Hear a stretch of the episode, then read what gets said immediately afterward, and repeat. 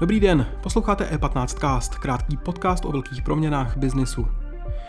Ekonomické vyhlídky na druhé pololetí letošního roku jsou podle expertů velmi špatné a to nejenom kvůli rostoucím cenám energií. Jak se na druhý půlrok chystají velké firmy a co nejvíc zaměstnává manažery. Nejenom o tom v dalším vydání E15 castu mluvil Nikita Poljakov s hlavní ekonomkou Raiffeisen Bank Helenou Horskou.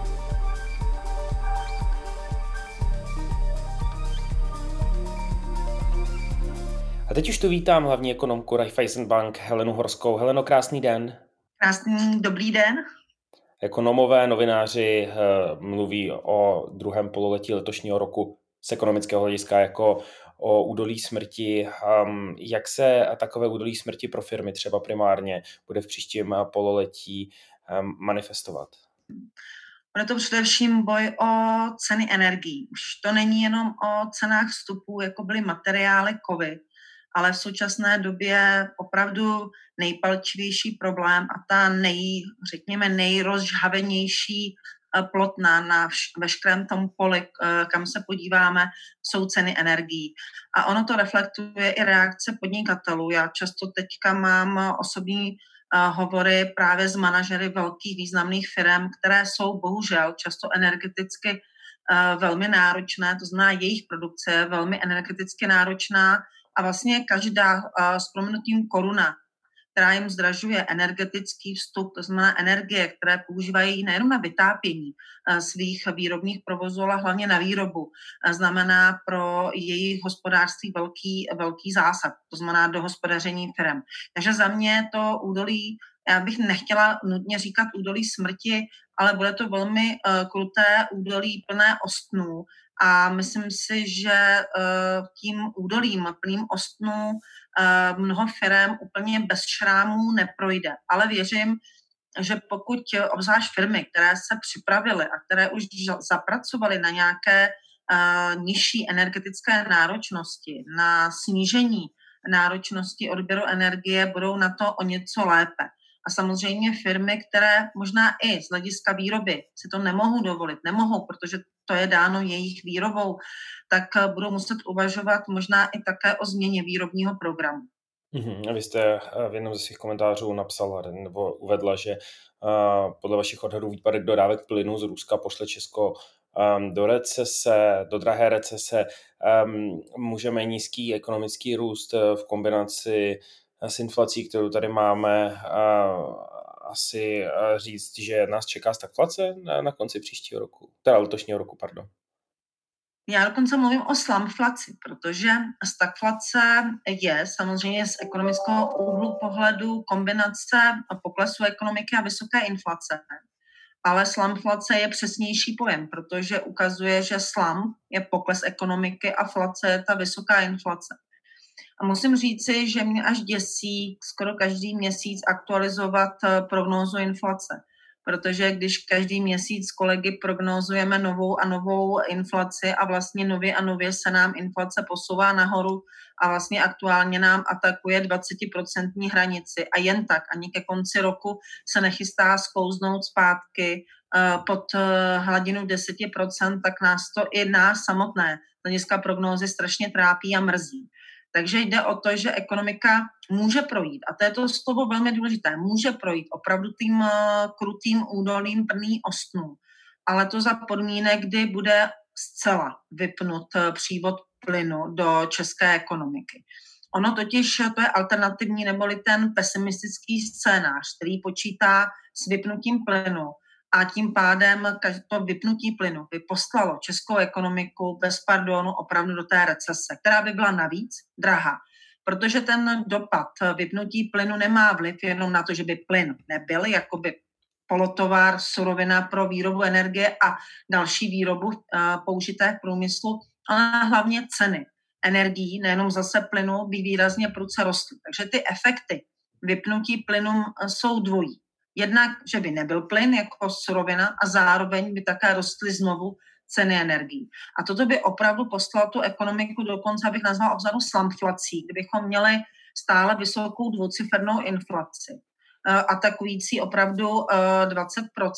A pak bychom měli do toho i pokles ekonomiky, protože některé firmy by musely vypnout výrobu. A to je něco, co by museli udělat a těžko by jim mohl někdo vyčítat, že vypínají výrobu a posílají uh, lidi, tedy zaměstnance domů na krátkou přestávku. Doufujeme, že krátkou. A to by byl dopad ekonomiky, který by mohl znamenat uh, propad uh, do recese, která může připodobnit recesi, kterou jsme zažili v době globální finanční krize. To znamená pokles mezi, řekněme, 4 až 6 procenty.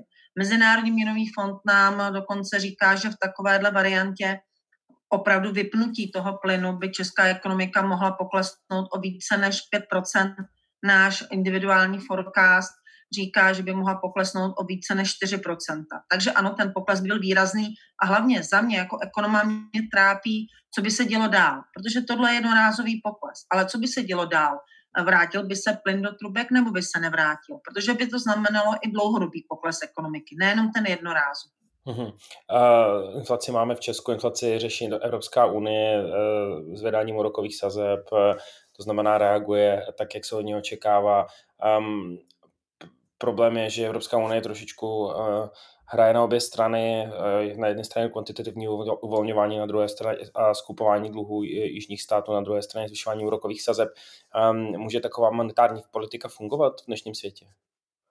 Vy jste mi úplně nahrál skvěle uh, vaši otázkou protože zatímco během éry Draghiho se mluvilo o takzvaném whatever it takes, tak eh, eh, paní Lagardová přinesla nový pojem a to je whatever I want. Jinými slovy, Evropská centrální banka si posledním rozhodnutím nastavila pravidla taková, že může dělat cokoliv chce. Jinými slovy, může nakupovat jakékoliv množství Eh, dluhopisových cených papírů, včetně tedy i dluhopisových cených papírů či cených papírů soukromých společností eh, za téměř jakýkoliv podmínek a v jakémkoliv objemu. Jediné, co mě zaráží, je, že eh, nedávný, nedávné rozhodnutí německého ústavního soudu, který řekl, že veškeré operace Evropské centrální banky musí musí respektovat podíl, který jednotlivé národní centrální banky mají v kapitálu Evropské centrální banky, takže ho Evropská centrální banka uh, nerespektuje, nicméně, nebo alespoň se na něj jeho, v jejím rozhodnutí neodkazuje. Za mě myslím si, že toto rozhodnutí úst, německého ústavního soudu je velmi klíčové. Vlastně nutí Evropskou centrální banku dělat to, že by musel například nakupovat italské dluhopisy a proti tomu bude jaké znamenko musí být u daných operací, ale říká, že objem operací musí odpovídat kapitálovému klíči Evropské centrální banky. Takže ano, eh, je to zvláštní svět, kdy Evropská centrální banka musí zvedat úrokové sazby vzhledem k vysoké inflaci a zároveň má ve svém portfoliu uh, slabé ekonomiky, které by takovéhle velmi nízké zvyšování a pozvolné zvyšování úrokových sazeb vzhledem k okolnostem, tak by neustály. A tohle je velké dilema pro Evropskou centrální banku, kdy bude muset svoje zvyšování úrokových sazeb, které je vlastně mířeno na ty silné ekonomiky, kde je přeřátá poptávka, je tam dynamický nárůst inflace. Bude muset kompenzovat kvantitativním uvolňováním právě těm slabým evropským, centra, evropským zemím. Uhum. Zpátky do Česka ještě e, finální dotaz a její boj vlastně s inflací a, a, s, koru, a s korunou nebo s udržením ceny koruny na přiměřený úrovni. Během června podle svých statistik mohla Česká národní banka nakupit koruny za více než 5 miliard eur, devizové rezervy země tak klesly na 151, 50 miliard přibližně. Uh, budoucnost koruny je jaká, myslíte, uh, v, v tomto světle? Uh, bude muset Česká národní banka neustále nakupovat a, a, a co se případně stane, pokud to přestane dělat, pokud se ty divizové rezervy stenčí? Ano, je to tak. Vlastně kurz koruny, české koruny je v rukou České národní banky. Eh, protože když se podíváme na vývoj ekonomiky, tak ta příliš nenahrává posilování české koruny, především proto, že export, který je hlavní uh, zdroj poptávky po české koruně, slábne vzhledem oslabení růstu evropské, ale i také světové poptávky. Uh, takže kurz koruny, který máme, kde máme, tak je vlastně především zásluhou intervencí České národní banky a tentokrát na rozdíl od roku 2013 a dalších následujících let ve prospěch české koruny. A správně jste poznamenal, že za poslední dva měsíce, tedy květen a červen, kdy máme data, tak je vidět, že Česká národní banka dost utrácela na devizovém trhu a utratila něco přes 5 miliard eur, což znamená, že kdyby utrácela tyto prostředky podobným tempem, tak eh, během jednoho roku vyčerpá ten polštář, který se vytvořila během kurzových intervencí. Toto samotné vyčerpání polštáře za mě není vůbec špatné. Eh, naopak, devizové rezervy byly příliš vysoké a vytvářely dodatečné náklady a do budoucna vytváří dodatečné náklady na řízení tak objemných devizových rezerv. Ale je to pro mě eh, určité nebezpečí, protože eh, pokud trh si rozmyslí a nebude věřit české koruně, tak Česká národní banka ten polštář, který načerpala, vyčerpá daleko dříve. A už podle před, předběžných informací z trhu víme, že na začátku července Česká národní banka napumpovala ještě výraznější uh, objem peněz uh, do trhu.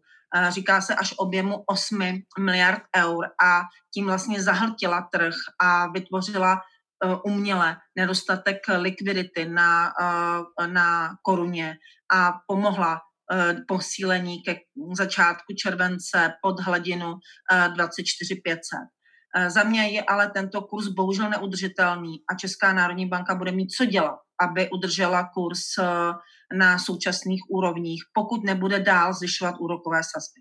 A my velmi dobře víme, že nová bankovní rada v novém složení eh, je liknavá ke zvyšování úrokových sazeb, alespoň k nějakému výraznějšímu. Takže začneme zaostávat ve zvyšování úrokových sazeb za jinými centrálními bankami, například Maďarská centrální banka tento týden výrazně opět znovu zvedla úrokové sazby, je výrazně nad naší úrovní. Také Evropská centrální banka zvedá a ač my máme úroveň úrokových sazeb už vysokou, tak ale trhy zajímá ta, ten přírůstek, ta dynamika. Takže i v té dynamice začneme vlastně zaostávat za Evropskou centrální bankou a pro trhy to bude znamení, že tu máme centrální banku, která je ochotná tolerovat vyšší inflaci vyšší nominální veličiny, menší makroekonomickou stabilitu a budou eh, mít tendenci spíše vyprodávat eh, svoje pozice v koruně a hrozí, že bez zásahu centrální banky bude koruna mít tendenci oslabovat. Takže za mě věřím, že Česká národní banka právě s rizikem, že oslabování koruny by dál přiživovalo inflaci, bude dál intervenovat na trhu. Ale já se sama ptám, jak dlouho tuto strategii udrží. Pokud chce nechat úrokové sazby tam, kde jsou, zároveň mít uh, inflaci, která bude atakovat 20% hranici. Zároveň velmi uh, krátkém období vyprodávat ten uh, naakumulovaný polštář devizových rezerv, které si vytvořila během kurzových intervencí v tom takzvaném kurzovém uh, intervenčním režimu proti, tehdy proti české koruně. Mm-hmm. Ale no díky moc, díky za vaše odpovědi a za váš čas. Přeju krásný den. Já moc krát děkuji za skvělé dotazy a všem přeju krásné léto. Díky za pozornost. E15cast můžete poslouchat ve všech podcastových aplikacích a na webu e15.cz.